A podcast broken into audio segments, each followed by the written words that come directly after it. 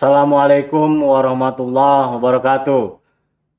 Sahabat Mutiara, selamat tahun baru 2021.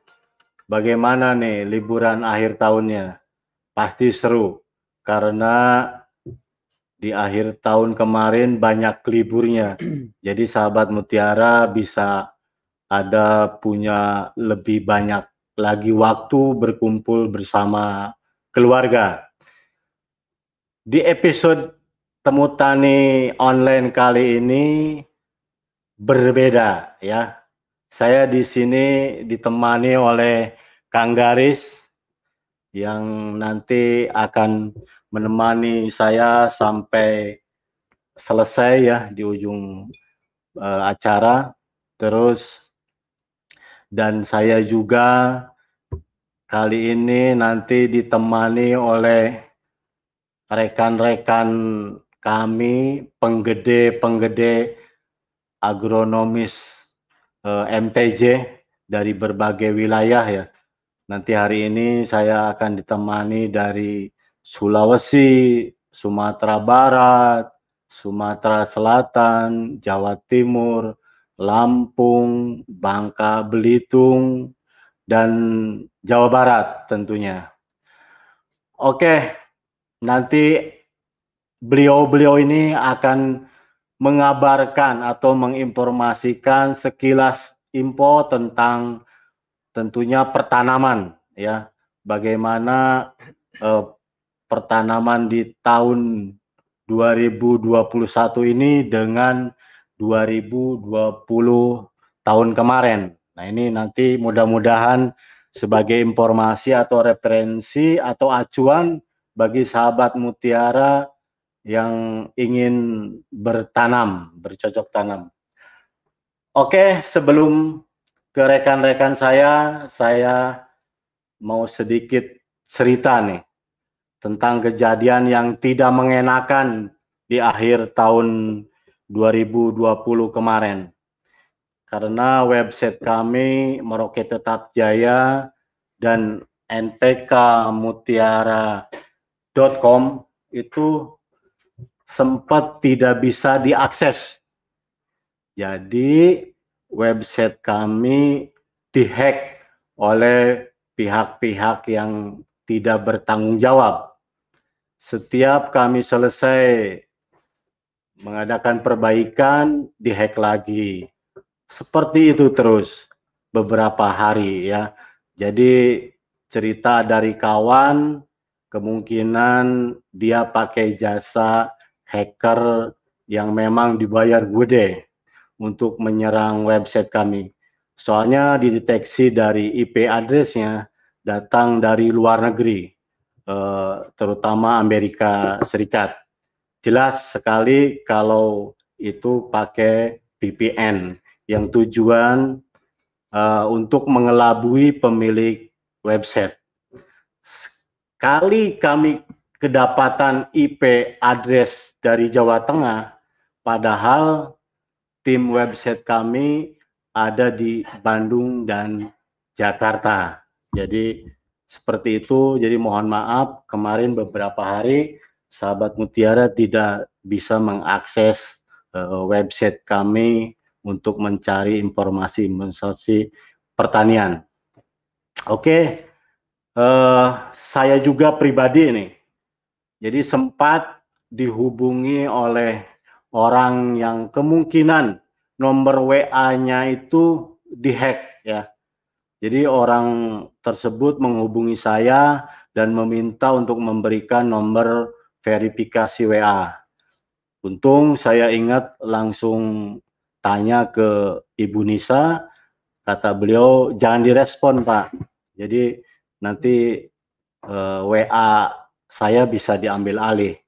Jadi entah tujuannya apa, saya pun nggak tahu ya. Jadi saya meminta kepada rekan-rekan dan sahabat Mutiara untuk berhati-hati jika ada pihak yang mencurigakan menghubungi sahabat Mutiara yang mengatasnamakan PT Moroke Tetap Jaya dan NPK Mutiara. Jadi hati-hati ya, begitu ceritanya. Jadi seperti biasa, sebelum kita mulai, saya ingin mengingatkan sahabat Mutiara jangan lupa like video ini, kemudian subscribe YouTube kami, dan pentung tanda loncengnya. Jika ingin berdiskusi dengan kami, kami mempunyai wadah atau grup di Telegram untuk diskusi. Kalau ingin bahas tentang pertanian konvensional, silakan sahabat Mutiara gabung di komunitas NPK Mutiara. Dan jika sahabat Mutiara yang senang berhidroponik, mau tanya-tanya seputar hidroponik, kita ada grupnya hidroponik Mutiara. Silakan mau gabung kedua-duanya. Oke, kita uh, ke Kang Garis. Gimana nih? kabarnya? Kumaha Kang Garis? Saya saya Hermain sehat. Alhamdulillah. Hmm. Hermain juga gimana? Sehat? Sehat. Selamat Syukur. tahun baru Kang Garis. Sama-sama Pak. Terima kasih. Gimana nih? Kemarin liburan sempat liburan? Di rumah aja Pak. Paling aman ya liburan ya. di rumah. Jauhi keramaian lah Pak. Oke.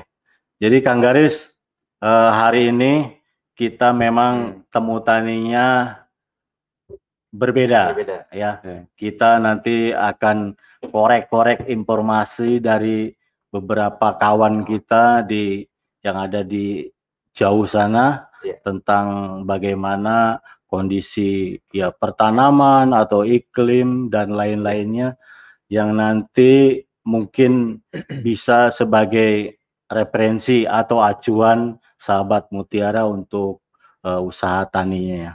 Hmm. Oke, okay, tapi sebelum ke yang jauh, hmm. ini saya akan akan sedikit mengorek uh, informasi dari wilayahnya Kanggaris, yaitu okay. Priangan bagian barat, ya Bandung, Sukabumi, Cianjur, Depok. Silakan Kanggaris. Jadi Bogor. Oh Bogor ya. Jadi prediksi prediksi di tahun 2001 ini seperti apa? Apakah ada perbedaan dengan 2020 kemarin? Oke, hmm. silakan Kang Garis. Oke, terima kasih banyak Pak Remain ya. Oke. Oke, sebelumnya mungkin saya juga mengucapkan uh, selamat tahun baru 2021 kepada uh, sahabat Mutiara semua ya mudah-mudahan di tahun 2021 ini uh, kita semua bisa menjadi lebih baik lah ya Pak Hermain ya. Oke, amin, amin. Ya, terutama bagi petani ya, menjadi mitra kita lah. Oke. Oke, kita masuk mungkin di review wilayah saya tadi, Priangan Barat. Ya, wilayah saya adalah Sumedang, uh, Bandung, Cianjur, uh, Sukabumi, Bogor. Oke. Nah, kalau Depok kayaknya masih Bapak. Oke, kalau misalnya tadi Pak Ermen tanya apakah 2021 ini akan sama atau beda dengan 2020? Sebetulnya kalau di potensi wilayah di saya, terutama hortikultura Pak, petaninya itu dikenal tahan banting dan mentalnya kuat. Mental baja ya? Ya. Jadi ya kalau misalnya wilayah saya, itu potensi pertanian terutama hortikultura itu kurang lebih sekitar 27 ribu hektar Pak.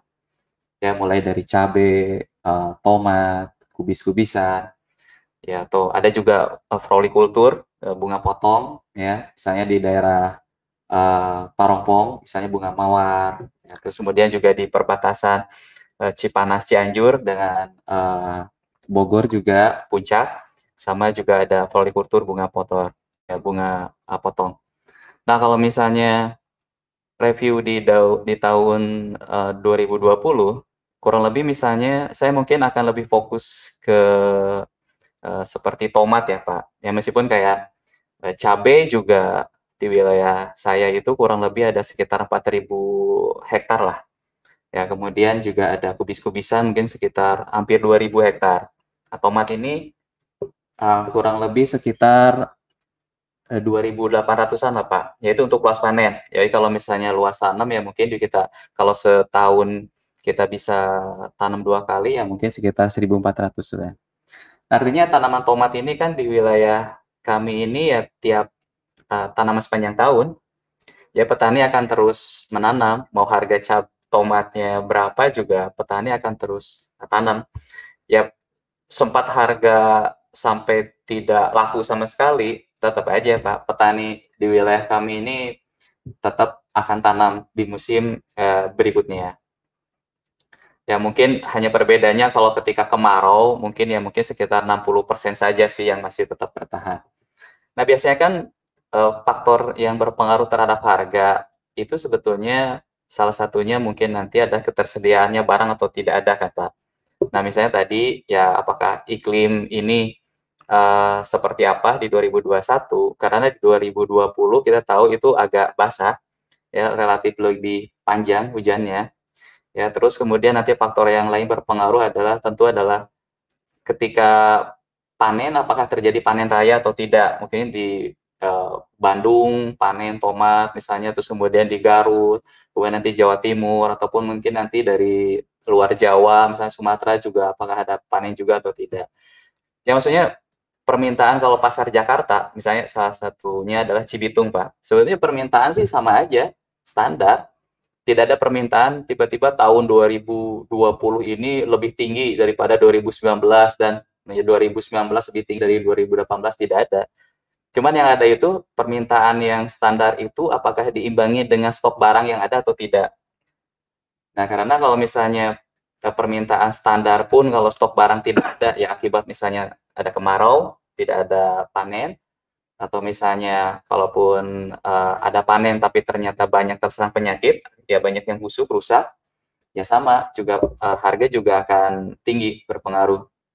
Nah, kita tahu kalau di 2020 ini ada cobaan bagi seluruh umat manusia tidak hanya di Indonesia, tidak hanya petani, ya salah satu ya kita ada ada pandemi COVID ya COVID-19 ya karena sempat harga sayuran di wilayah saya Pak yang masuk ke pasar Jakarta itu hampir eh, bertahan harganya rendah. Mau cabai misalnya mau tomat apalagi tomat karena dia kan daya simpannya tidak seperti cabai kentang atau yang lain. Ya kalau disimpan berapa hari kan akan busuk atau shelf life-nya itu rendah. Ya itu uh, cukup berpengaruh Pak. Ya karena ada kebijakan seperti PSBB atau penutupan pasar ya di pasar besar misalnya Cibitung ya biasanya kan pasar besar itu ada pasar-pasar kecil lagi Pak yang ngambil. Ya. Nah, pasar-pasar kecil ini kan ditutup ya di sistem tutup buka berapa hari tutup, berapa hari buka. Nah, akibatnya pengambilan uh, ya tomat, cabai gitu ke pasar-pasar gitu ya. besar, ya jadi berkurang. Makanya ketika itu jadi barang kan jadi ada overstock lah, overstock di pasar besar. Oke. Okay. Ya, jadi terjadi harga sampai jatuh kan, tomat bisa sampai uh, eh, 500 bahkan yeah. ada petani sih tidak panen karena kalau mereka panen harga jatuh ya rugi. Ya orang yang panen kan tetap harus dibayar. Iya, yeah. seperti itu. Nah, 50% wilayah Indonesia kan di tahun 2020 itu mulai agak ada kemarau itu sekitar bulan uh, Mei ya Pak. Hmm. Jadi wajar waktu itu harga tomat terutama itu sempat nyentuh harga 7.000 ketika bulan Juni. Ya, gitu ya. Ya kan Mei, Juni ya perkiraan kalau misalnya beberapa daerah yang terkena kering atau tidak ada air, ya tidak tanam tomat atau mungkin tanaman tomatnya rusak karena kekeringan, ya di bulan Juni di daerah saya harga tomat sempat melambung di atas 7.000 ya. Tapi biasanya nggak lama pak. Petani di wilayah kami itu agak apa ya sebentar mendapatkan harga tingginya, tapi lebih seringnya harganya ya ya standar atau bahkan jatuh lah gitu. Ya, ya mudah-mudahan tapi ya kalau petaninya bisa mensiasati dengan produksi yang optimal ya tentu masih bisa ada uh, untungnya lah. Nah ya memang di bulan Juni sempat naik ya Pak. Ya kebetulan wilayah saya ya Jawa gitu Pak, kita semua di wilayah Jawa ini kan kita tipe tipe iklimnya adalah iklim muson. Ya, kita iklim muson. Nah, biasanya memang di bulan uh, April sampai Oktober ya agak kering atau kemarau ya. Tapi menurut BMKG di tahun untuk perkiraan cuaca 2020-2021 memang mulai musim hujan kan uh, udah mulai masuk musim hujan ini kan di bulan Oktober nih Pak. Iya. Yeah. Kan kemarin bulan Oktober bahkan kalau kita di lapangan di bulan Agustus juga udah ada hujan, cuman belum banyak. Iya. Yeah. Ya kalau yang ngomongin durian mungkin tahun ini banyak yang ngeluh ya, ya kurang maksimal atau apa. Ya kalau misalnya kayak dihubungkan dengan hortikultura wilayah kami, ya ketika di bulan Oktober mulai banyak hujan, nah November agak puncaknya ya bulan uh, November, itu harga tomat sempat nyentuh di angka di atas 10.000, bahkan sempat uh, 12-13 ribu ya. Bukan di pasar Pak, ini di petani. Petani ya? Ya, di tingkat petani yang dibeli oleh bandar, yang sempat uh, sampai ke 13 ribu. Ya, tapi seperti biasa, ya paling bertahan cuma 10 hari, tiga minggu, enggak sampai tiga minggu deh, mohon maaf, dua minggu, 14 harian lah. Nah, sisanya masuk. Ini dari tempatnya Pak Alan, salah satunya nih, nanti masuk tuh dari dari Sumatera. Sumatera ya. Ya, masuk. Ya, akhirnya ya turun, turun, turun sampai ke hari ini mungkin kalau di wilayah saya itu petani dihargai sekitar rata-rata 2000 ya per kilo. Hmm. Tapi kalau yang bagus ada yang dibayar 3000 per kilo per hari ini misalnya. Ya, ya tinggal misalnya sekarang kita hitung kalau biaya rata-rata per pokok eh, tanam tomat ya di wilayah kami ini mungkin sekitar 3 ribuan lah Pak per pokok per pohon. Kalau tanamnya uh, sekarang kalau panen misalnya rata-rata nih petaninya masih belum optimal uh, untuk panennya, misalnya produksinya baru sekitar uh, eh, 2 kiloan standar di kita. Berarti kalau misalnya harga tomatnya sekarang anggap standar 2000, 2000 kali 2 kilo ya 4000. Kalau biaya produksi 3000 ya untung per pokoknya 1000. Kalau populasi misalnya satu hektar 18.000 aja, Pak ya 18 juta lah. Ya. Oke. Okay. Kang Garis, se selain tomat apa nih tanaman yang lagi tren di daerah Kang Garis? Sebenarnya kalau di wilayah saya itu nggak bisa dibilang ada tren tanaman apa atau apa karena ya petani wilayah saya tanamnya itu aja. Okay. Tomat, cabai, brokoli, mungkin kalau yang agak berbeda di wilayah lain ya. Hmm. Ya kayak florikultur kayak bunga potong biasanya memang tahun-tahun sebelumnya sebelum ada pandemi kopi kan ya lumayan pak pendapatan bisa berapa tapi acara, ketika acara ya ya tapi ketika pandemi covid ya bunga potong mawar uh, hairbrush atau gerbera atau krisan ada sedikit keganggu ya beberapa kebun kecil terutama itu convert nggak nanam mawar. Oke. Okay. ya tapi kan untungnya kalau yang bertahan mungkin kalau misalnya nanti pembatasannya misalnya orang nikah udah boleh terus tempat wisata dibuka lagi atau apa mungkin ya nanti harga akan naik. Ya sama kayak tomat cabai yang lain-lain juga. Ya memang sekarang mungkin ada kendala di pembatasan PSBB apalagi nanti kita di tanggal 11 ya sampai 25 ini Jawa di, Bali ya ya Jawa Bali kita ada pembatasan tapi sih prediksi dari beberapa bandar uh, terutama tadi seperti tomat akan prediksi di 2021 ini kayaknya di bulan Februari kita akan agak tinggi. Kenapa? Karena yang tanam sekarang itu banyak yang sakit kena penyakit, Pak. Okay. Ya hujan kayak gini, lanina kan, banyak hujan, cuaca lembab, ya itu agak agak ini, agak kayaknya nanti 2021 di ya, ya sekarang maksudnya di Februari ya agak membaik lah. Ya mudah-mudahan nanti uh, di bulan-bulan berikutnya juga ya kita harus optimis ya Pak yang untuk tanaman harus tersebut, ya, harus, harus optimis. optimis. Ya karena kalau ya petani nggak tanam ya gimana gitu kan. Kayak mungkin itu Pak kalau di uh, wilayah saya ya terutama tadi tomat cabai atau apa mungkin nanti uh, kita bisa sharing juga dengan teman-teman dari wilayah lain Pak oke terima kasih Kang Garis jadi begitu sahabat Mutiara jadi sekilas info dari daerah Priangan bagian barat ya. Jadi wilayahnya Kang Garis memang tomat menjadi masih primadona ya banyak dibudidayakan oleh para sahabat iya. mutiara. Yeah. Oke, kita agak loncat sedikit agak jauh ini. Ini daerah Mas Alan ini tegas ini pembagiannya. Ada biasanya kan kita dikelompokkan ada tiga kelompok tanaman yeah. besar ya, yeah. tanaman perkebunan, yeah. hortikultura, dan tanaman pangan. Nah ini untuk wilayah Mas Alan ini lengkap sekali ini. Nanti sahabat Mutiara mungkin sebagai referensi ya. Jadi tanaman apa aja yang nanti bisa dibudidayakan di daerah Mas Alan yaitu Sumatera Barat. Oke Mas Alan, gimana kabarnya? Uh, Alhamdulillah baik Pak Ermen. Pak Ermen gimana kabarnya sama Pak Garis? Baik, selamat tahun sehat. baru. Salam, Salam sehat, sehat Mas Alan. Salam sehat Pak Ermen juga tambah subur, rambutnya pun sangat lebat sekali. Amin, amin. Mas Alan, nanti uh, mungkin informasi das, dari Mas Alan ini sebagai referensi buat sahabat Mutiara yang ada di seluruh wilayah Indonesia. Monggo Mas Alan, sekilas infonya. Oke, terima kasih Pak Ermen dan Pak Gadis atas waktu dan kesempatan Uh, Assalamualaikum warahmatullahi wabarakatuh.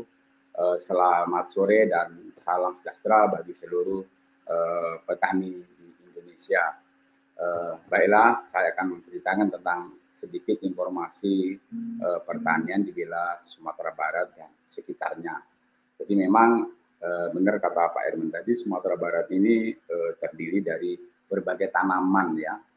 Ada tanaman perkebunan, tanaman pangan, dan juga tanaman padi-padi, juga tanaman hortikultura, juga tanaman buah-buahan. Jadi memang Sumatera Barat ini terdiri dari eh, 12 kabupaten dan 7 kota madya, sangat luar biasa sekali. Dan pada saat ini tanggal 7 Januari 2021 eh, salah satu Kabupaten Damasraya yaitu eh, Provinsi Sumatera Barat yaitu Kabupaten Damasraya eh, ada hari jadinya, hari ulang tahun yang ke-17 segenap daripada PT Maruta Tetap Jaya Indonesia mengucapkan selamat hari jadi semoga menjadi pertanian eh, Damastraya lebih maju terutama, terutama di bidang pertanian lebih maju dan modern. Oke, eh, untuk Sumatera Barat sendiri memang eh, ada tanaman perkebunan ya. Tanaman perkebunan ini yang paling didominasi adalah tanaman kelapa sawit eh, dan juga eh, tanaman karet. Jadi tanaman kelapa sawit itu ada di tiga kabupaten terbesar yaitu Kabupaten Damasraya, Pesisir Selatan dan juga uh, Kabupaten Pasaman Barat. Ada juga sebagian di Kabupaten Agam. Jadi memang perkebunan yang paling menonjol uh, di tiga kabupaten tersebut. Tapi memang uh, tanaman kelapa sawit luar biasa juga menggeliat juga sekarang dan juga memang di tahun 2020 uh, kuartal 3 dan 4 harga dan buah segar kita relatif stabil juga eh, produksi juga stabil juga. Karena memang eh, beberapa petani kita sudah maju dan kemudian memperbaiki sistem pemupukannya. Ini tidak pemupukan asal-asalan tapi pemupukan tepat dosis dan tepat sasaran. Dan juga eh, alhamdulillah juga di awal tahun 2021 hari ini memang eh, tanggal 7 Januari 2021 harga CPU kita eh, paling besar di 8 tahun terakhir yaitu 3.900 eh, ringgit Malaysia per ton. Jadi Pak Irman, Pak Garis memang harga CPU kita sangat luar biasa sekali. Kalau untuk harga TBS pun juga mengikuti ada sekitar ring di antara 1.800 sampai 2.050 atau 2.100. Jadi harga ini alhamdulillah harga yang lumayan eh, petani kelapa sawit kita bisa tersenyum memang beberapa faktor mempengaruhi seperti fenomena lanina kita yang uh, hujan di tahun ini adalah stabil, kemudian beberapa kebijakan pemerintah memberikan stimulus bidang ekonomi juga uh, per Indonesia juga pemerintah menerapkan minyak sawit menjadi uh, biodieselnya. Jadi memang kelapa sawit. Salam. Ya siap. Sedikit suaranya ah, agak, agak gede nih. Oke, okay, biar ya. kedengaran. Ya.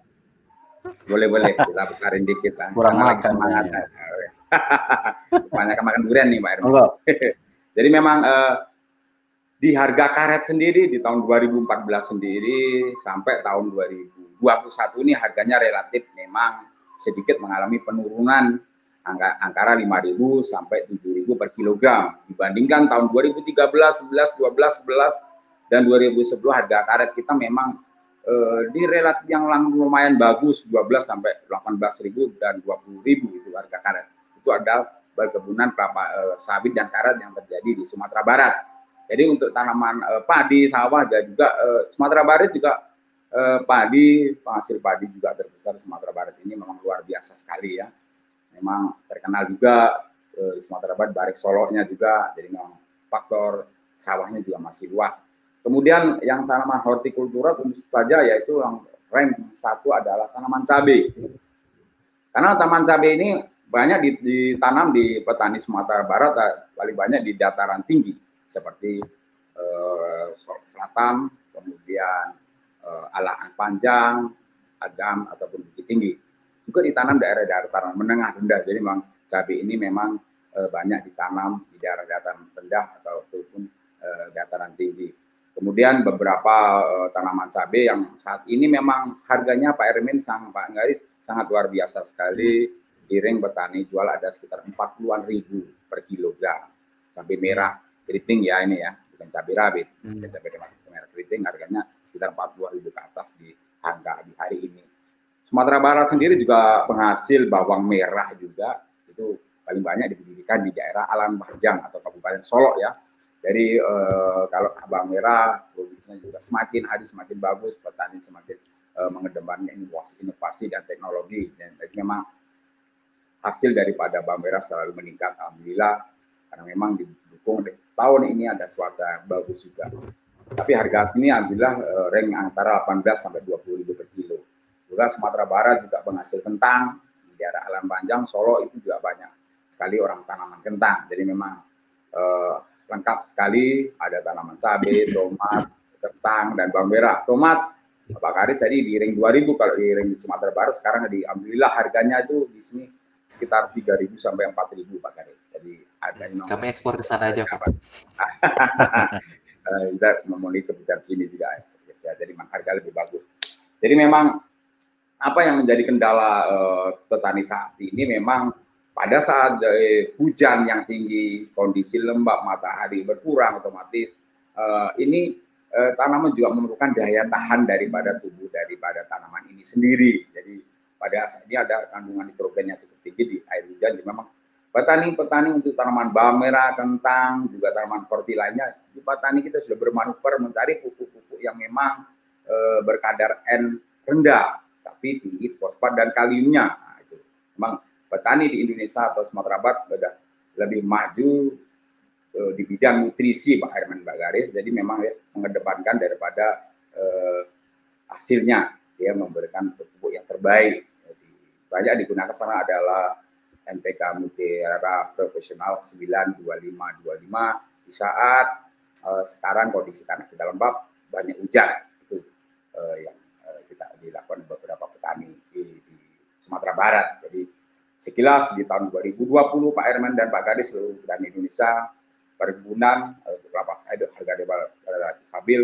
Kemudian di akhir dari pada tahun ini kuartal 4 nah, harga horti cenderung stabil dibandingkan di kuartal 1 kemarin memang awal dari pandemi Covid harga kita agak down. Ini pengaruh beberapa faktor seperti Pak Kadis Covid seperti tempat wisata ditutup, Eh, beberapa kemudian hotel pun agak sepi, eh, beberapa konsumen eh, petani itu jarang keluar, jadi mereka konsumsi makanan juga sedikit juga beberapa rumah juga membuat tanaman sendiri di rumah, jadi memang itu mempengaruhi sekali di harga. Tapi di akhir tahun ini alhamdulillah harga hortikultura cukup stabil. Mungkin itu yang hanya perlu kita sampaikan Mbak Edmund dan Mbak Karis. Uh, satu lagi, okay. semoga uh, di tahun 2021 ini Pak Edmund Mbak Karis, sektor pertanian di Indonesia itu uh, menjadi uh, lebih uh, mandiri dan modern agar memenuhi kebutuhan pangan di dalam negeri sendiri sehingga kita makin sejahtera. Amin. Amin. Ketersediaan pangan kita akan lebih baik.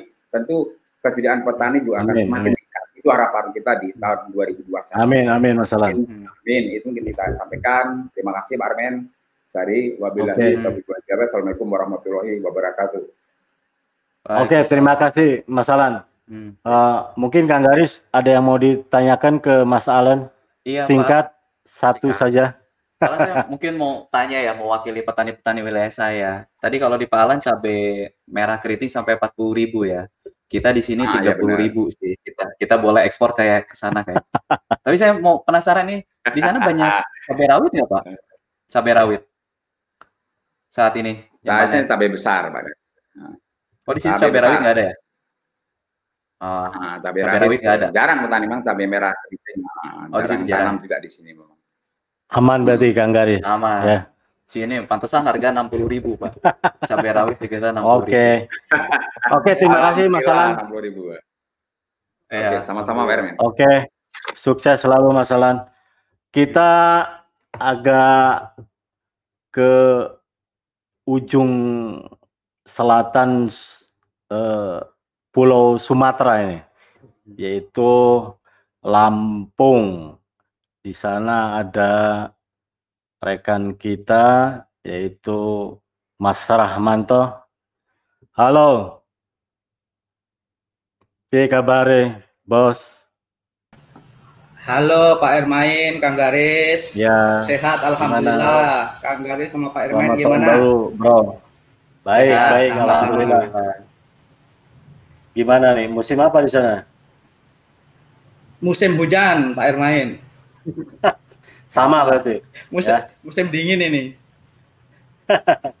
Oke, Mas Ramanto, iya. uh, nanti saya Kang Garis dan sahabat Mutiara ingin mengetahui sekilas info tentang uh, pertanaman di daerah Mas Ramanto ya. Bagaimana kondisi pertanaman tahun kemarin dengan tahun ini 2021. Silakan. Jadi singkat, padat, monggo Mas Ramanto. Siap. Assalamualaikum warahmatullahi wabarakatuh. Selamat tim Lampung. Saya mewakili tim Lampung mengucapkan selamat tahun baru untuk sahabat Mutiara di mana pun Anda berada. Uh, sebelumnya ini Kang Garis dan Pak Ermain semenjak COVID ini lamu tak jumpo gitu ya. Tapi semoga semoga selalu dekati hati Pak Ermain kita ini. Amin. Amin, amin, amin. Oke, eh, sahabat Mutiara, eh, saya mewakili tim Lampung akan mencoba mengklasifikasikan eh, tanaman yang tentu selalu hangat dan uh, tentu petani mulai dan terus membudidayakan tanaman tersebut. Yang pertama yaitu semangka. Uh, Pak Ermain, Kang Garis, sahabat Mutiara, konon semangka ini bisa sebagai imun agar uh, tubuh kita kebal terhadap serangan COVID. Benar nggak ini mitos atau fakta ini Pak Irma ini? Sahabat Mutiara. Mudah-mudahan fakta Tapi, ya. Uh, fakta ya. Tentu uh, di sini kita tidak membahas itu. Tim Lampung membahas uh, uh, kondisi persemangkaan di Lampung tahun 2000 tentu memberikan efek ke 2021. Uh, saya akan memberikan gambaran di tahun 2020. Kalau uh, saya perhatikan kondisi petani semangka untuk terutama di Lampung ini di pertengahan 2020 sampai Desember ini memang uh, kami anggap uh, merupakan kondisi yang kelam di persemangkaan Lampung uh, khususnya untuk di Lampung. Yang pertama memang uh, faktor harga yang tidak bersahabat karena di eh, saya perhatikan mungkin di awal atau di pertengahan sampai eh, akhir Desember ini ini harga semangka kita stagnan yaitu di angka 1.800 sampai 2.000. Tentu yang kedua eh, memang kondisi cuaca juga yang ekstrim dengan harga yang murah dan cuaca ditambah dengan cuaca yang ekstrim ini produksi semangka uh, di Lampung ini uh, produksinya menurun atau kita anggap ini gagal, artinya tidak sesuai dengan harapan petani. Itu yang membuat uh, 2020 ini persemangkaan di Lampung ini mengalami uh, penurunan yang penurunan mental, penurunan uh, harga ini yang sangat signifikan. Produksi, ya. Ten iya benar. Tentu efek di 2021 ini sangat kelihatan sekali Pak Ed main Kang Garis. Ya. Jadi di 2021 karena di di Semangka ini kita klasifikasikan menjadi tiga petani, petani pemodal, kemudian mandiri, yang ketiga adalah pemula, pemula atau ikut-ikutan. Nah, petani pemodal tentu e, artinya efeknya tidak terlalu tinggi ya, artinya memang tetap ada penurunan luas tanam yang akan dilakukan di 2021. Kemudian di petani mandiri ini kalau kita perhatikan ini luasnya tidak seperti pemodal, mungkin sekitar 2 sampai 3. Kalau yang di atas 5 hektar ini ya mungkin ada tapi tidak begitu banyak. Artinya memang dampaknya tidak begitu signifikan untuk petani mandiri, mandiri karena luasnya tidak begitu luas. Kemudian yang ketiga yaitu petani yang ikut-ikutan ini.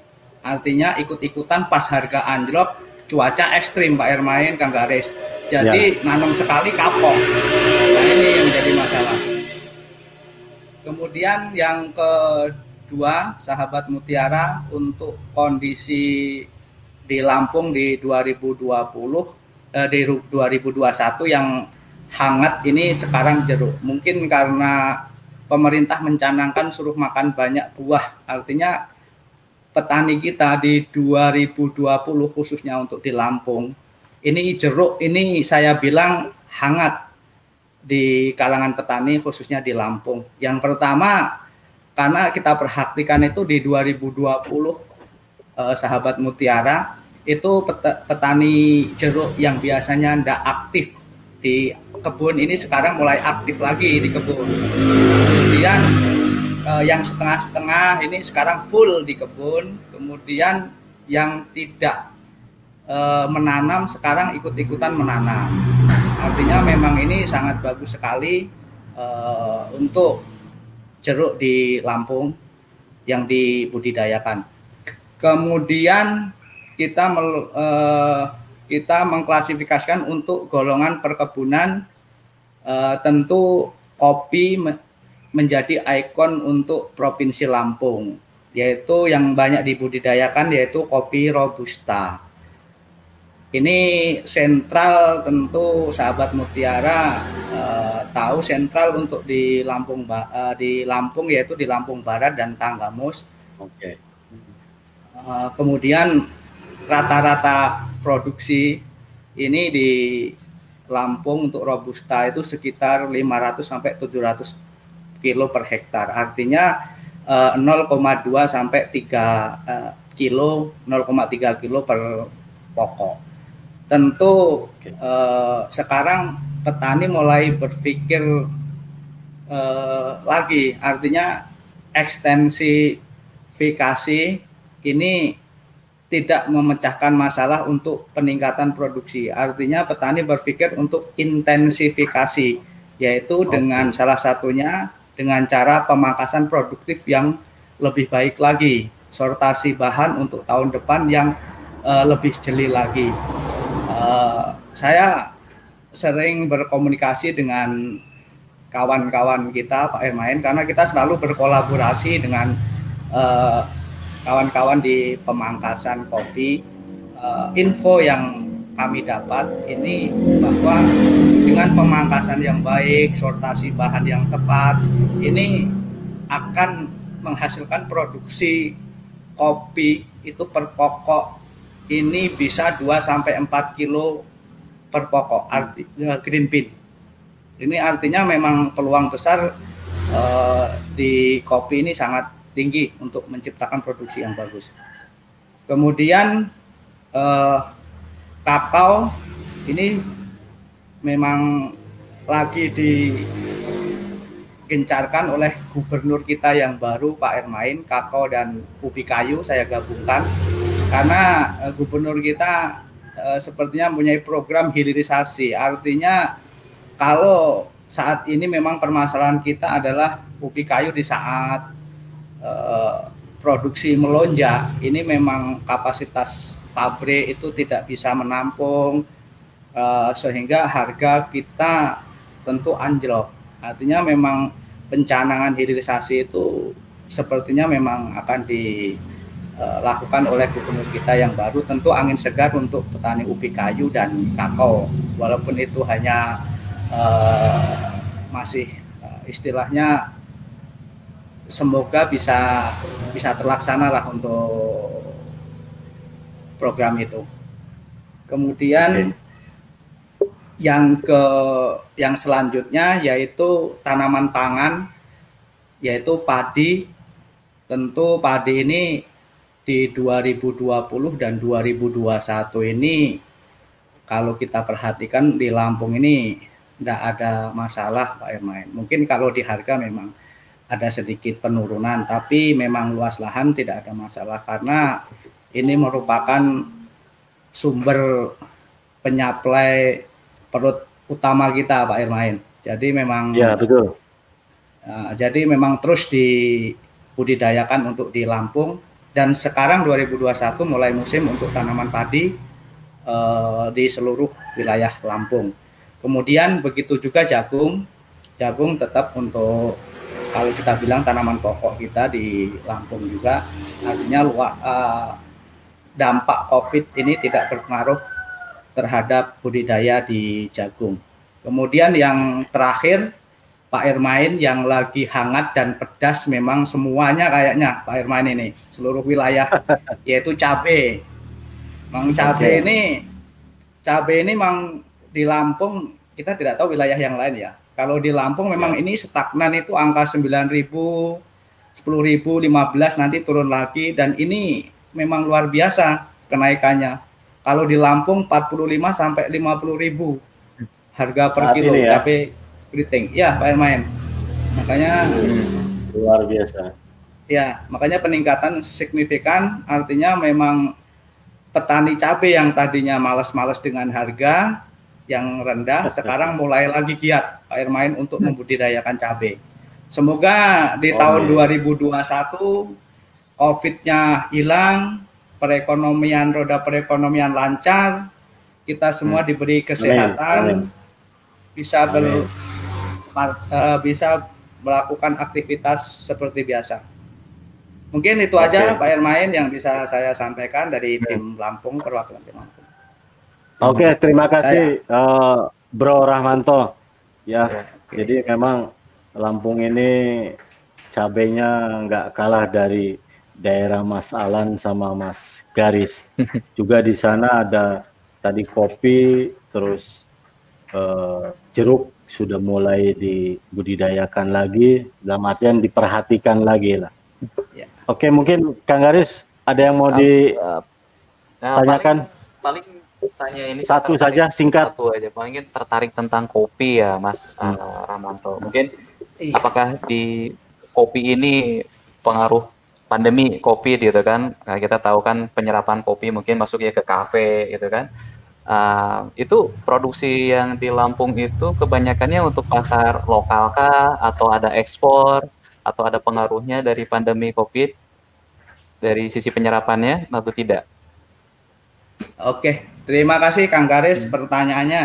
Singkat saja, yang, Bro Rahmanto. Ya, ya memang eh, kopi tidak ada pengaruhnya dengan COVID. Artinya memang yang pertama permintaan banyak itu untuk ekspor, kemudian kafe-kafe di Lampung sudah mulai banyak. Artinya untuk konsumsi di kafe juga hmm. diekspor. Artinya permintaan banyak, produksi kopi di Lampung ini belum bisa mencukupi kebutuhan pasar artinya memang tidak ada pengaruhnya sama sekali untuk di Lampung.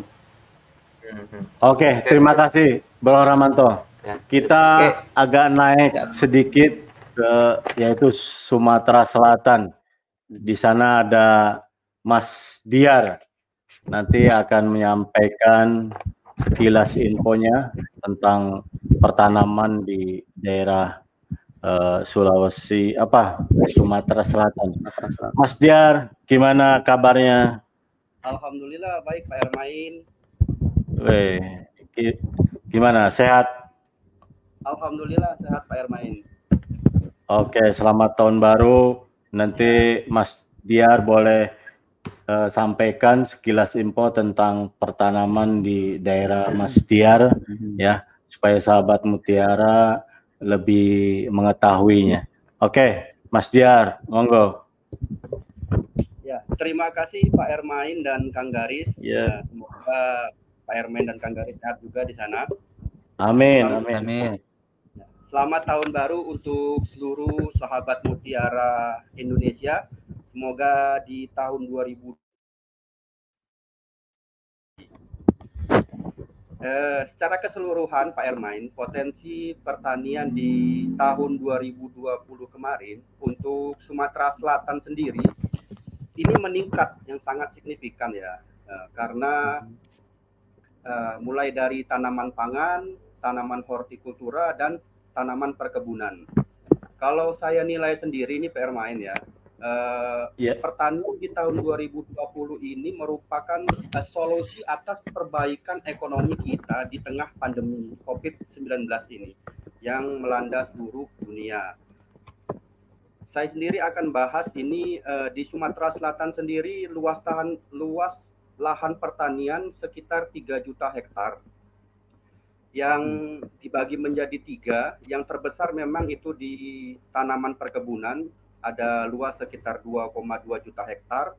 Kemudian tanaman pangan 630 ribu hektar, serta tanaman horti hanya berkisar 5.000 hektar. Ini pun di uh, Sumatera Selatan, dataran tinggi ya, di daerah Pagar Alam dan ke atas lagi di Curug Bengkulu uh, yang akan saya tekankan di sini Pak Ermain ini memang agak tanaman per ini kalau harga komoditi tanaman perkebunan baik bagus itu otomatis uh, perekonomian akan jalan dan untuk tanaman horti juga harga juga akan baik gitu karena konsumsi terbesar kan memang masyarakat di lowland walaupun penghasil untuk horti itu di highland Ya, di 2020 ini uh, harga komoditi sangat baik Pak Ermain ya. Kita tahu apalagi uh, untuk tanaman kelapa sawit dan tanaman karet ya. Tanaman karet sendiri di paruh semester 2020 ini untuk Sumatera Selatan ini sudah mulai membaik.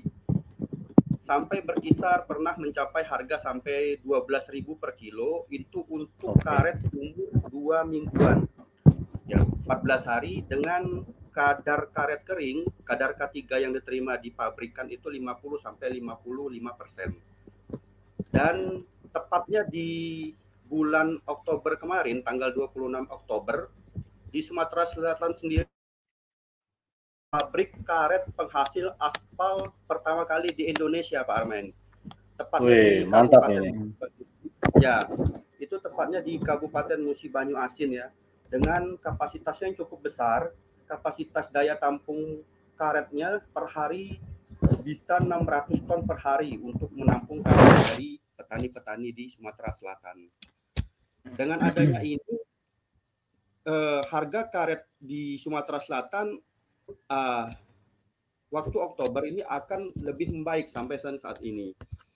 Ini juga merupakan ya merupakan kontribusi nyata untuk meningkatkan perekonomian di Sumatera Selatan terutama pada petani karet ya yang sejalan sejalan dengan program dari presiden kita Bapak Joko Widodo untuk mendukung percepatan pembangunan strategis nasional. Untuk kualitasnya sendiri Pak Ermain di kualitas karet aspalnya sendiri sudah diuji cobakan di Kabupaten Musi Banyuasin sudah diaspal kurang lebih 80 km dengan uh, dengan dengan jarak 80 km dan kualitasnya pun sangat baik.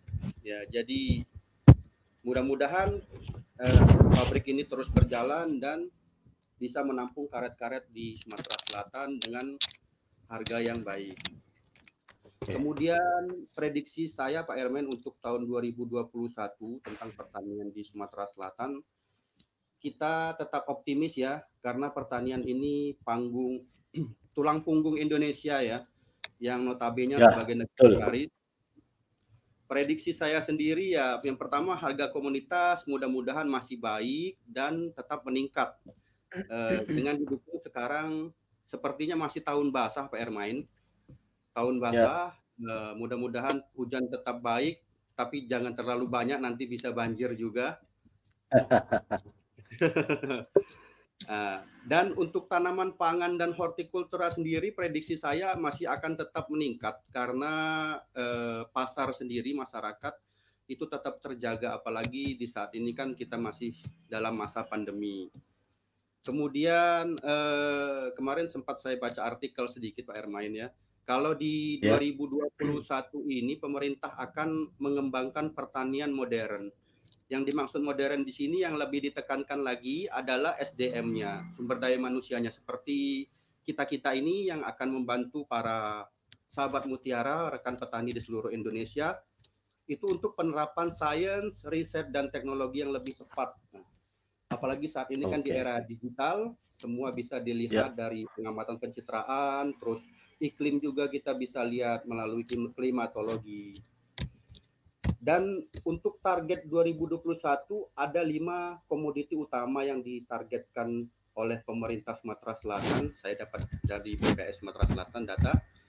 Lima tanaman ini yang ditargetkan di Sumatera Selatan yang pertama ada padi. Padi ditargetkan bisa menghasilkan 15 juta ton per tahun. Kemudian yang kedua ya. karet 13 juta ton per tahun, kemudian kelapa sawit 8 juta ton per tahun, dan yang keempat jagung 2,4 juta ton per tahun, serta komoditi yang menjadi uh, tren sekarang ini yaitu kelapa itu 551 ribu ton per tahun. Mungkin itu saja permain yang sedikit yang bisa saya, saya sampaikan ulasan tentang potensi di 2021 untuk Sumatera Selatan. Terima kasih Pak Ermain. Oke, Mas Dian, terima kasih. Ya, jadi sahabat Mutiara yang ada di uh, Sumatera Selatan itu tadi Mas Diar sudah infokan ada lima tanaman yang memang didukung oleh kebijakan pemerintah pusat maupun pemerintah provinsi Sumatera Selatan. Mungkin Kang Garis ada yang mau ditanyakan? Sedikit aja Pak. Satu saja, singkat ya. Kalau standarnya harga karet itu biasanya berapa ya per kilo, Mas Diar? Yang ideal standar. Tadi kan harga 12.000 harga agak tinggi ya sekarang. Biasanya berapa? Terima kasih Kang Garis. Eh, standarnya begini Pak Garis, kita mengukurnya dari harga beras biasanya. Kalau oh. untuk supaya petani bisa makmur itu minimal satu kilo beras itu setara dengan satu kilo hmm. karet Kang Garis. Hmm. Oh, Biasa ya. beras misal sepuluh ribu, ya untuk standarnya sepuluh ribu rupiah satu kilo karet. Kalau lebih dari itu okay. ya lebih baik, lebih makmur. Tapi kalau di bawah itu petani agak sedikit menjerit, Kang Gagris.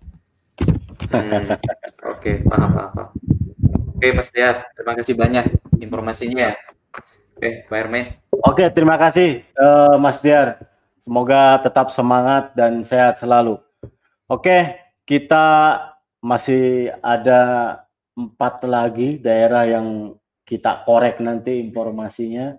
Yang sekarang kita agak berang sedikit ya, yaitu ke atas ke Pulau Sumatera, yaitu di sana ada eh, Pak Asri. Gimana Pak Asri? Bahkan. Oke, kita ke Kang Yayan dulu ini. Hmm. Ya, Kang Yayan dulu. Oke. Halo. Oke. Main. Ya, Gimana? Mas Garis sehat, sehat Kang Yayan.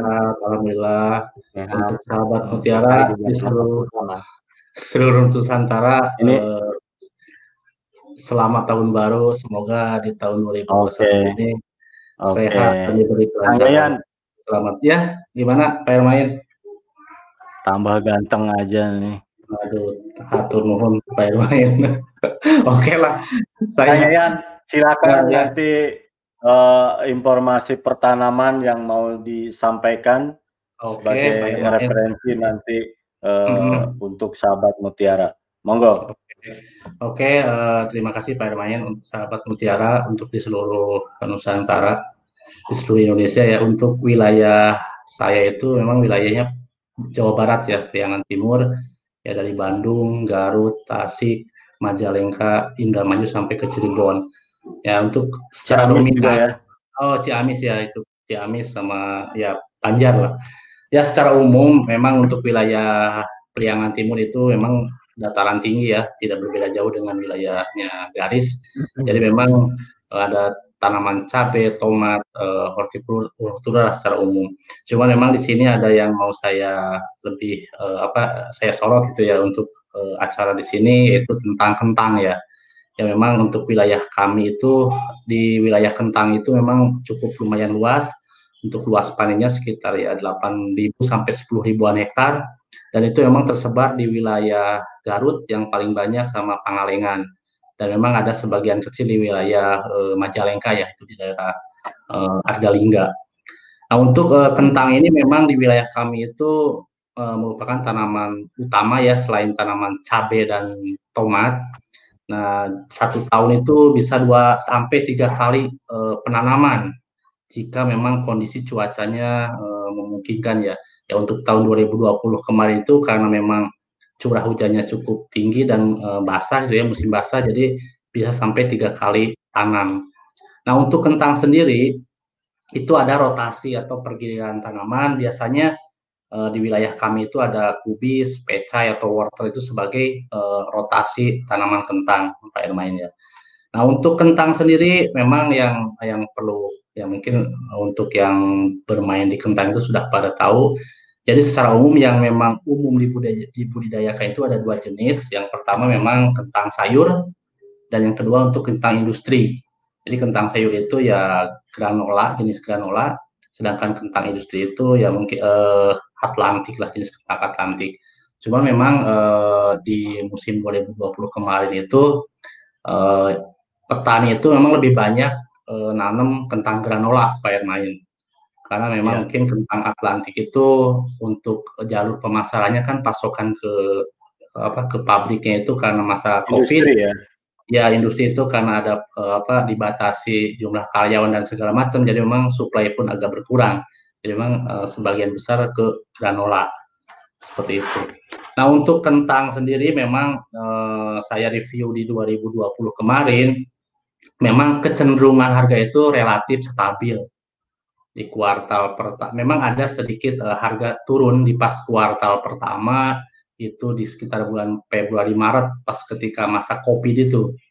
Nah, cuman pas memasuki kuartal kedua harga kentang itu uh, mulai agak stabil 8.000 sampai 9.000 per kilo. Bahkan uh, di kuartal ketiga di sekitar bulan no, Novemberan itu sampai 10.000 11.000 dan itu memang rekor untuk kentang. Dahsyat sebelas ribu Pak Hermain kentang itu itu ya. memang uh, ya berkah juga mungkin ya mungkin nggak hanya kentang kan tadi saya nyimak beberapa ya. penjelasan kawan kawan-kawan dari wilayah lain pun kayak cabai tomat pun memang ada ada apa ada peningkatan harga seperti itu ya ya untuk kentang sendiri memang uh, di kami itu ada ada apa namanya ada polanya Pak Ermain untuk penanaman memang di 2020 itu karena saya sebutkan di awal tadi musimnya musim basah jadi bisa tanam sampai tiga kali. Nah biasanya di kami itu penanaman itu ya uh, di bulan Februari, Juni, dan Oktober dalam satu tahun itu Oktober atau November. Nah terus biasanya kami pun selalu ada panen raya. Nah biasanya itu di bulan-bulan Februari itu kalau tanam bulan Oktober atau November itu biasanya panen raya di bulan Februarian permain. Makanya kemarin itu sempat uh, agak sedikit harganya turun. Cuman memang harga turun pun ya nggak nggak apa nggak terlalu turun ya sekitar enam ribuan lah itu pas kuartal pertama itu seperti itu. Nah, seperti itulah untuk kentang itu memang eh, kalau petani apa petani itu bisa harga di bawah lima ribu itu memang sudah rugi Pak Ermain. Tapi enam ribu ke atas itu oke okay lah masih masih ada ada sisa untuk itu ya seperti itu. Terus untuk di kami pun memang rata-rata tahun kemarin itu untuk potensi hasilnya itu 20 sampai 25 ton per hektar itu dari petani konvensional yang memang uh, selalu rutin kami ngobrol gitu Pak Main ya sekitar 20 okay. 25 ton per hektar itu.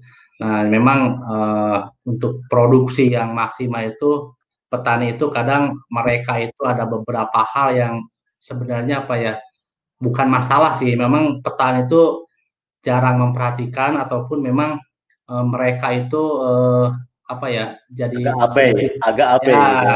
agak abe ya seperti itu ya salah satunya memang faktornya itu misalkan faktor serangan OPT atau hama penyakit apalagi musim kemarin kan musim basah ya itu serangan ya. hama hama hama penyakit itu fitokronnya cukup tinggi jadi itu berpengaruh terhadap produksi nah selanjutnya eh, benih pun memang eh, berpengaruh juga untuk produksi eh, panenan ya biasanya benih di petani itu kan ada yang memang benih bersertifikat dan ada benih yang memang mereka panen terus mereka jadikan untuk benih seperti itu. Bikin nah sendiri. untuk ya untuk bikin sendiri Pak Irmain.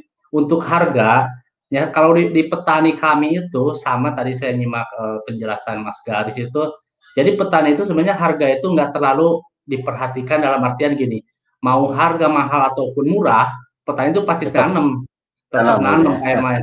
Cuman memang karena apa eh, ketika harga mahal itu bisa ibaratnya petani itu mengendos petani, uh saya pengen nanam lebih banyak seperti itu. Yeah.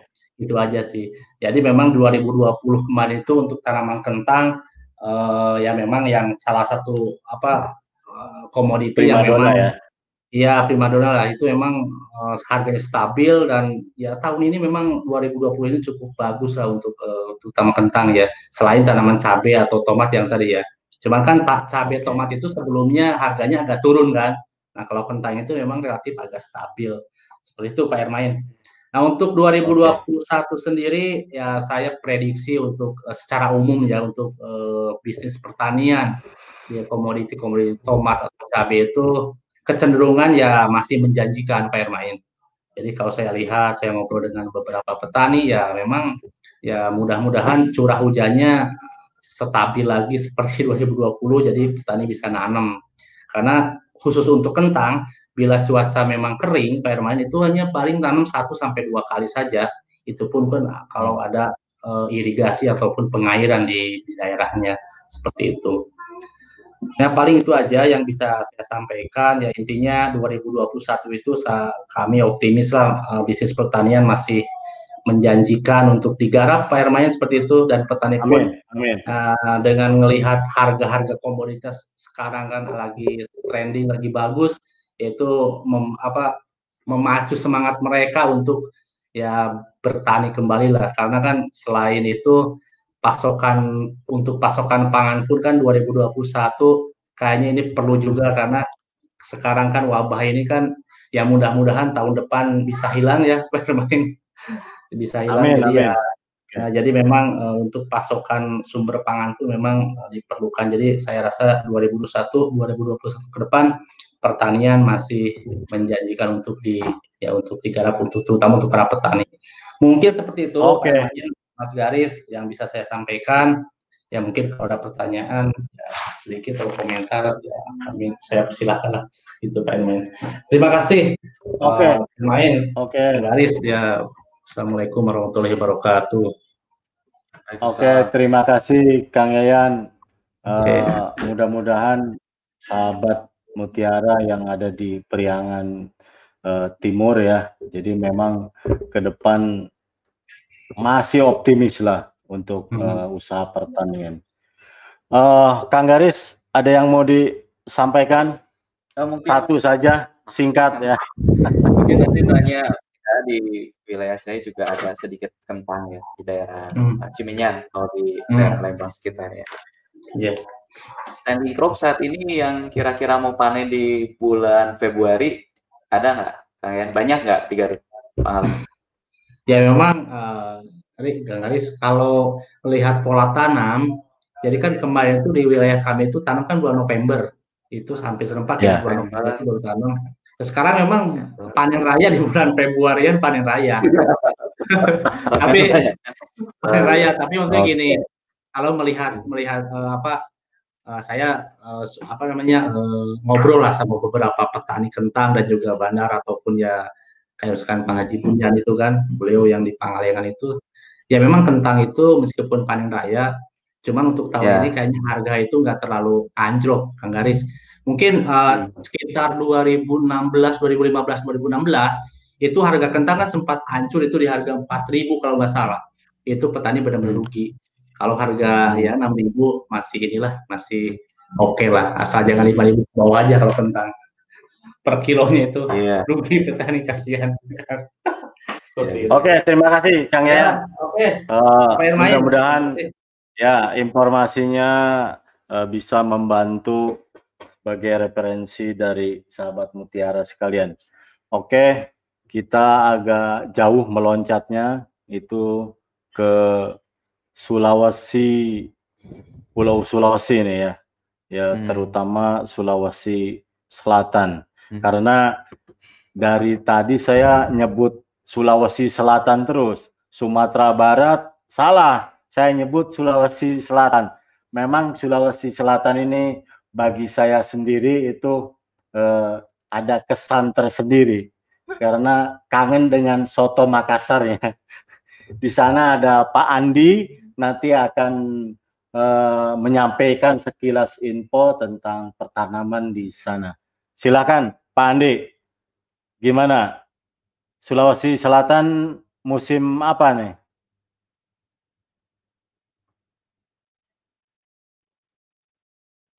Halo. Ya, terima kasih Kang Ermain, Kang Garis. Ya. Ya. Selamat tahun baru. Gimana? Tahun baru uh, juga Pak Andi, sehat. Sehat, sehat, alhamdulillah sehat, sehat Kang Ermain. Oke. Pak Andi, nanti sebagai informasi untuk sahabat Mutiara, eh, silakan nanti sekilas info tentang pertanaman di daerah Sulawesi, khususnya Sulawesi Selatan. Mangga, Pak Andi. Baik, terima kasih Kang Irmain, Kang Garis.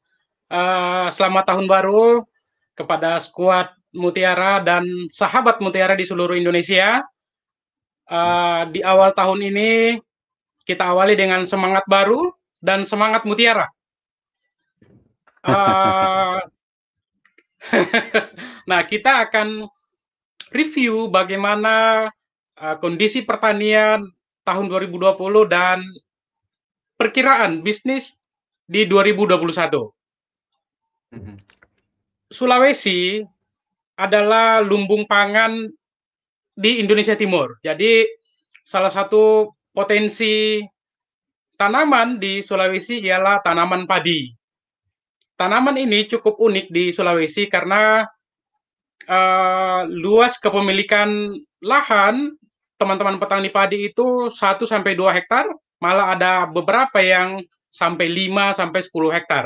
Yang kedua, okay. musim tanam padi di Sulawesi itu hampir setiap bulan ada yang tanam. Bagaimana kondisi tanaman padi di tahun 2020?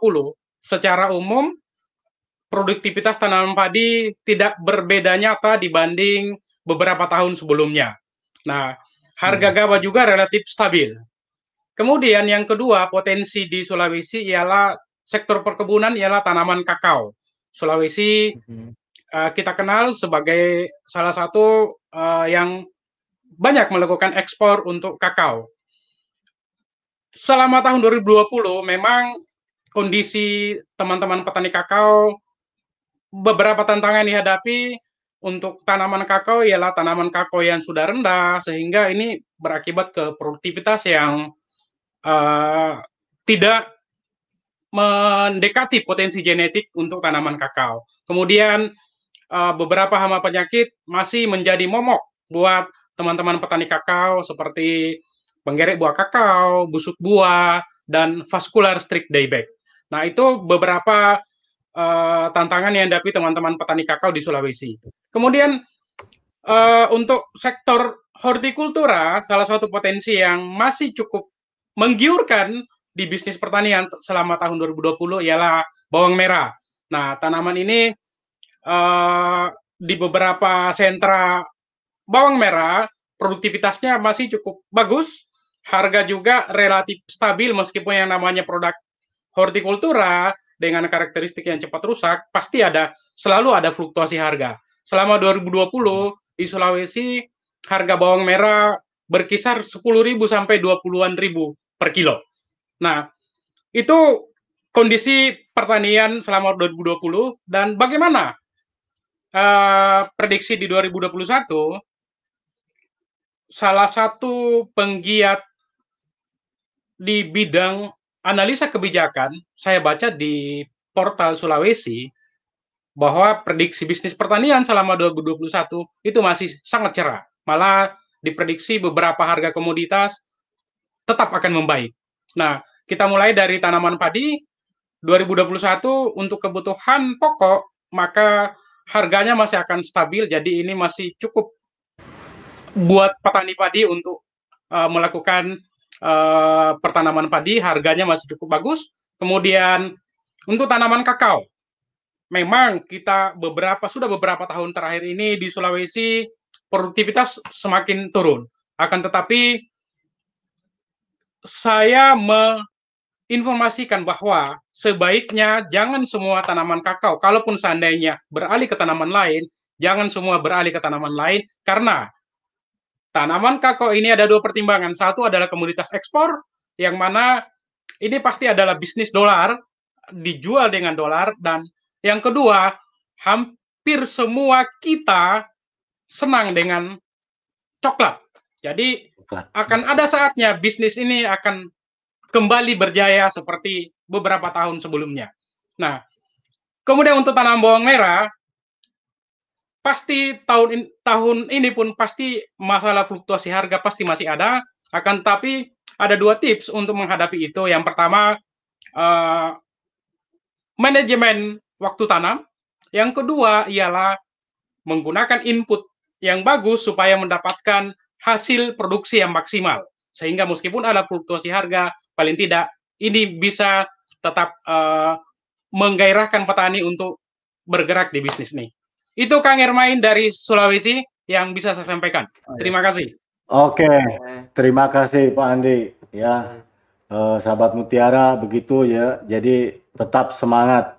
Jadi Sulawesi ini adalah penghasil kakao memang luar biasa. Mm-hmm. Ya, jangan dialih fungsikan semua ya, karena masih banyak yang mau mengatakan cinta dengan coklat kan gitu. Oke, okay, Kang Garis mungkin ada yang mau ditanyakan ya, ke Pak Andi. Mungkin satu ada, saja, satu, singkat. Ya. singkat. Ya. Satu tapi disingkat. Yeah. Oke, okay, mungkin Pak Andi saya mau tanya kalau tadi tentang kakao tadi Pak Erwin bilang ya, klon ya klon kakao yang dikembangkan di sana apa ya Pak? Oke, okay, terima kasih Kang Garis. Uh, klon kakao yang dikembangkan di Sulawesi uh, ada Sulawesi 3 potensi produksinya hmm. itu mencapai sampai 1,8 kilo per pohon per hektar. Eh sorry, per pohon per tahun. Jadi kalau ya. populasinya 1000 sampai 1100 maka satu hektar kurang lebih 1,8 ton. Tapi saat ini okay. yang lagi tren dikembangkan teman-teman petani kakao di Sulawesi ialah uh, klon MCC 02. Ini hmm. potensi produksinya lebih bagus dari potensi genetiknya lebih bagus dari uh, klon Sulawesi 3. Untuk MCC 02 potensi genetiknya itu bisa sampai 2,8 kilo per pohon per tahun. Jadi ini yang saat ini uh, lagi tren dikembangkan oleh teman-teman petani kakao di Sulawesi. Hmm. Oke, okay. terima kasih Pak Andi. Uh, semoga sehat selalu. Kita agak nyebrang ke barat ini ya. Jadi mungkin sudah standby Pak Andi di sana, eh Pak Asri, sorry, eh, memang Sulawesi Selatan nggak bisa dilupakan. Oke, di sana ada Bangka Belitung, Pak Asri, gimana kabarnya Bro? Ya, Pak Sehat. Bro. Sehat, Pak. Ya, Alhamdulillah. Ini musim apa di sana? Durian. Ya sekarang uh, sudah mulai jatuh untuk durian. Cuman untuk tahun ini ah. kondisi buah nggak terlalu banyak pak. Oke, okay. oke. Okay. Uh, eh, Pak Asri silakan nanti sampaikan sekilas info tentang pertanaman ya, baik itu mungkin perkebunan atau tanaman pangan dan horti. Jadi bagaimana 2020 kemarin dengan uh, tren nanti di 2021 ini. Monggo Pak Asri. Oke, terima kasih Pak Ermain dan Pak Garis. Assalamualaikum warahmatullahi wabarakatuh. Salam Mutiara. Salam untuk sahabat Mutiara di seluruh Indonesia. Kita dari Bangka Belitung. Biasanya Bangka Belitung itu identik dengan lada ya. Indonesia itu identik dengan lada. Cuman pada tahun 2009 eh 2020 itu posisi lada itu tergeser oleh kelapa sawit itu kelapa sawit jadi menggeser uh, lada. Jadi kelapa sawit ada di posisi pertama untuk Bangka Belitung pada tahun 2020. Ini kisaran harga itu sangat uh, lumayan bagus ya bagus ya dari kisaran semester 1 semester 2 walaupun ada fluktuasi tapi tingkatan harga dari 1.400 sampai dengan 1.900 per kilo itu sangat-sangat menjanjikan untuk dikembangkan di Bangka Belitung. Seperti itu, Pak ya. Nah, terus kenapa di harga harga lada, uh, harga sawit bisa uh, lumayan stabil lalu bagus seperti itu yang kemungkinan karena sebelum-sebelumnya pada tahun 2019 itu posisi perawatan tanaman di kebun sawit itu perawatannya rendah karena mungkin pada maksud ini ada uh, masuk hmm. pandemi ya pandemi COVID-19 di tahun 2020 di awal tahun itu berdampak kepada perawatan kebun ya. Karena tenaga kerja eh, tidak terlalu banyak di kebun. Yang kedua adalah karena perawatan tidak stabil, posisi jadi produksi menjadi rendah. Ada yang ketiga, kemungkinan faktor pengaruhnya adalah di eh, penggunaan dari kualitas pupuk yang agak rendah. Mungkin itu yang menyebabkan ini. Cuman untuk perkembangan eh, kelapa sawit untuk tahun 2021 itu masih menjanjikan. Eh, kemungkinan di semester 1 ada fluktuasi harga, tetapi kemungkinan di semester 2 itu bisa naik. Nah, sekarang kita mungkin bicara masalah lada. Lada kenapa turun ke peringkat kedua ya untuk di Provinsi Bangka Belitung? Ya pertama karena harga lada itu untuk tidak menjanjikan pada tahun 2020 ya. Di semester pertama kisaran harga itu cuma 40.000 sampai dengan 50.000 itu kalau hitung persentase dengan biaya produksi uh, per batang per hektar itu istilahnya kita tuh rugi. Walaupun ini rugi, hitungan rugi. Alternatif yang harus kita berikan ada dua. Pertama adalah penurunan uh, biaya produksi, yang kedua adalah peningkatan produksi. Cuman yang diambil oleh petani Bangka Belitung itu adalah uh, penurunan biaya produksi dan otomatis produksi untuk lada di tahun 2020 itu sangat turun.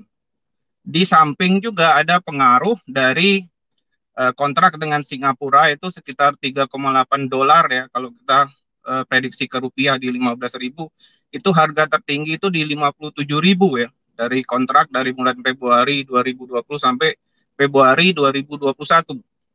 Jadi sangat-sangat rendah ya buat jadi semangat dari petani untuk bertanam lada atau merawat lada itu sangat-sangat rendah. Itu faktor-faktor utama untuk lada.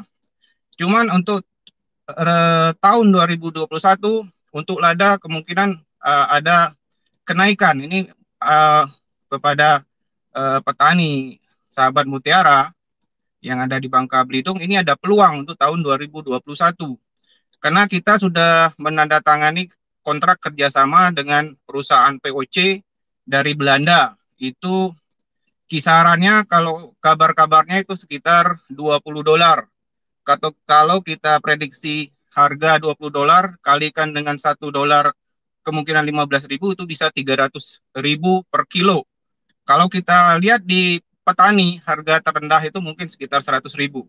Tapi itu mungkin uh, satu impian lah yang ini mudah-mudahan terwujud itu untuk tahun 2021. Amin.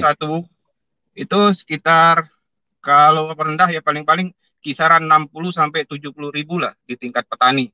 Itu mudah-mudahan Pak Ermain itu untuk petani amin, amin. di Bangka Belitung supaya agak semangat sedikit semangat sedikit. Di samping ya, juga betul. informasi yang kita terima dari media massa ya, itu daerah-daerah di Vietnam ya, Sentralada ya, itu ada terjadi banjir ya di tahun 2020 eh, di pertengahan Oktober itu berdampak eh, kepada 84 ribu tanaman yang ada eh, 84 ribu hektar ya eh, pertanian di Vietnam. Itu kemungkinan nanti untuk tahun 2021 peluangnya sangat tinggi itu. Karena ya rata-rata rusak lah untuk tanaman lada yang ada di sana. Otomatis ini ada peluang untuk petani di Bangka Belitung. Itu mungkin sahabat mutiara yang perlu diperhatikan untuk tahun 2021. Semangat yuk untuk nanam lada. Oke. Nah, terus terima kasih kita, Asri. Ada lagi yang mau disampaikan? Oke, mungkin eh, ini Pak, uh, kemungkinan di hortikultura saja Pak ya hortikultura okay, ini kan okay. karena kita semuanya adalah dataran rendah ya. Dataran rendah ya hmm. paling uh, fluktuasi harga di cabai yang cabai, jagung sama semangka itu lumayan bagus lah untuk Bangka Belitung tahun 2020 hmm. ya. Itu sangat menjanjikan. Uh, sebelumnya kan kita di Bangka Belitung itu ada namanya Persatuan Pedag uh, Pedagang sama uh, Petani Sayur Bangka Belitung. Jadi untuk harga itu bisa lumayan stabil ya untuk tiga produk itu ya. Karena untuk okay. semangka yang dari Lampung itu bisa kita blok. Terus untuk cabai juga yang dari luar Jawa ya atau dari Sumatera itu bisa ke kita blok. Hmm. Jadi untuk harga di dalam Bangka Belitung itu bisa kita uh, istilahnya tuh kita kontrol seperti itu Pak Ermain. Mungkin itu saja Pak Ermain okay. dari kita Pak. Oke, terima kasih Pak Astri ya. Memang ada hal baru ini dari wilayahnya Pak Astri yaitu per, berkumpulnya petani dengan pedagang bersepakat hmm. untuk mengendalikan uh, harga. tentunya harga dan produksi atau ketersediaan barang baik dari dalam uh, wilayah sendiri maupun dari luar. Ini luar biasa ini ya. Oke. Okay. Uh, jadi uh, mungkin waktu juga ini Kang Garis. Hmm. Jadi kita lanjut sebelum nanti kita tampil bareng, kita saya akan sedikit menyimpulkan ya. Jadi memang dari beberapa wilayah tadi yang disampaikan oleh kawan-kawan bahwa bisnis pertanian selama orang atau manusia doyan makan itu jangan takut ya. Baik itu horti perkebunan maupun pangan apalagi pangan ya. Jadi eh, padi ini adalah komunitas. Apa eh, produ produktivitasnya memang eh, ya standar lah. Tapi pemerintah terus dengan kebijakannya memperluas eh, luas arealnya itu sampai ke eh, apa Kalimantan ya. Jadi buka terus. Karena produktivitasnya ya memang segitu-gitu aja. Tapi eh, perluasan lahannya terus uh, pemerintah mengusahakan dengan genggap gebita ya. Oke untuk mungkin sawit ya. Jadi sawit memang ini uh, trennya terus naik ya. Nah, ini harga uh, CPO-nya atau buah tandan segarnya pun ini alhamdulillah masih di angka 1.500 lebih ya. Terus untuk tadi dari Lampung kopi ya. Memang ini dan Sulawesi ini kakao. Kopi dan kakao ini adalah sebenarnya komoditas ekspor. Jadi masa depannya memang bagus lah. Karena orang yang daerah dingin adem yang ada saljunya pasti dia ingin yang hangat-hangat untuk menyeduh coklat dan uh, kopi. Oke uh, itu kesimpulan saya. Uh, Mudah-mudahan ini bermanfaat untuk sahabat Mutiara sebagai referensi atau acuan tahun ini bagaimana budidaya yang sedang apalah primadona atau naik. Sahabat Mutiara, jika temu tani online episode ini dirasa bermanfaat, silakan bagikan video ini sebanyak-banyaknya di media sosial Anda supaya menjadi motivasi ke depannya bagi kami untuk memproduksi lebih banyak lagi eh, video-video edukasi lainnya. Ikuti terus kami di media sosial. Ayo follow Merauke Tetap Jaya di Instagram, like Facebook Merauke Tetap Jaya. Bagi Anda yang senang nonton di YouTube, jangan lupa like video ini dan subscribe channel NPK Mutiara TV dan pentung tanda loncengnya agar sahabat Mutiara tidak ketinggalan video-video edukasi kami lainnya. Mungkin kita tampil semua ya, Mbak Nisa sebelum kita tutup. Oke, Pak Andi, Kang Garis, Kang Yayan, Mas Rahmanto, Pak Asri, Pak Alan, Mas Diar. Terima kasih informasinya ya. Semoga bermanfaat jaga terus kesehatan, salam sehat ya. E, dari saya apabila ada yang kurang enak, mohon maaf ya. E, Kang Garis, masih ada yang mau disampaikan? Cukup? Cukup. Oke. Okay. Sampai ketemu minggu depan aja. Kawan-kawan, terima kasih. Mohon maaf, semangat, tetap kompak ya jaga kesehatan, jaga jarak, pakai masker. Sampai jumpa lagi dan tunggu edisi Temu Tani Online kami berikutnya. Salam Mutiara.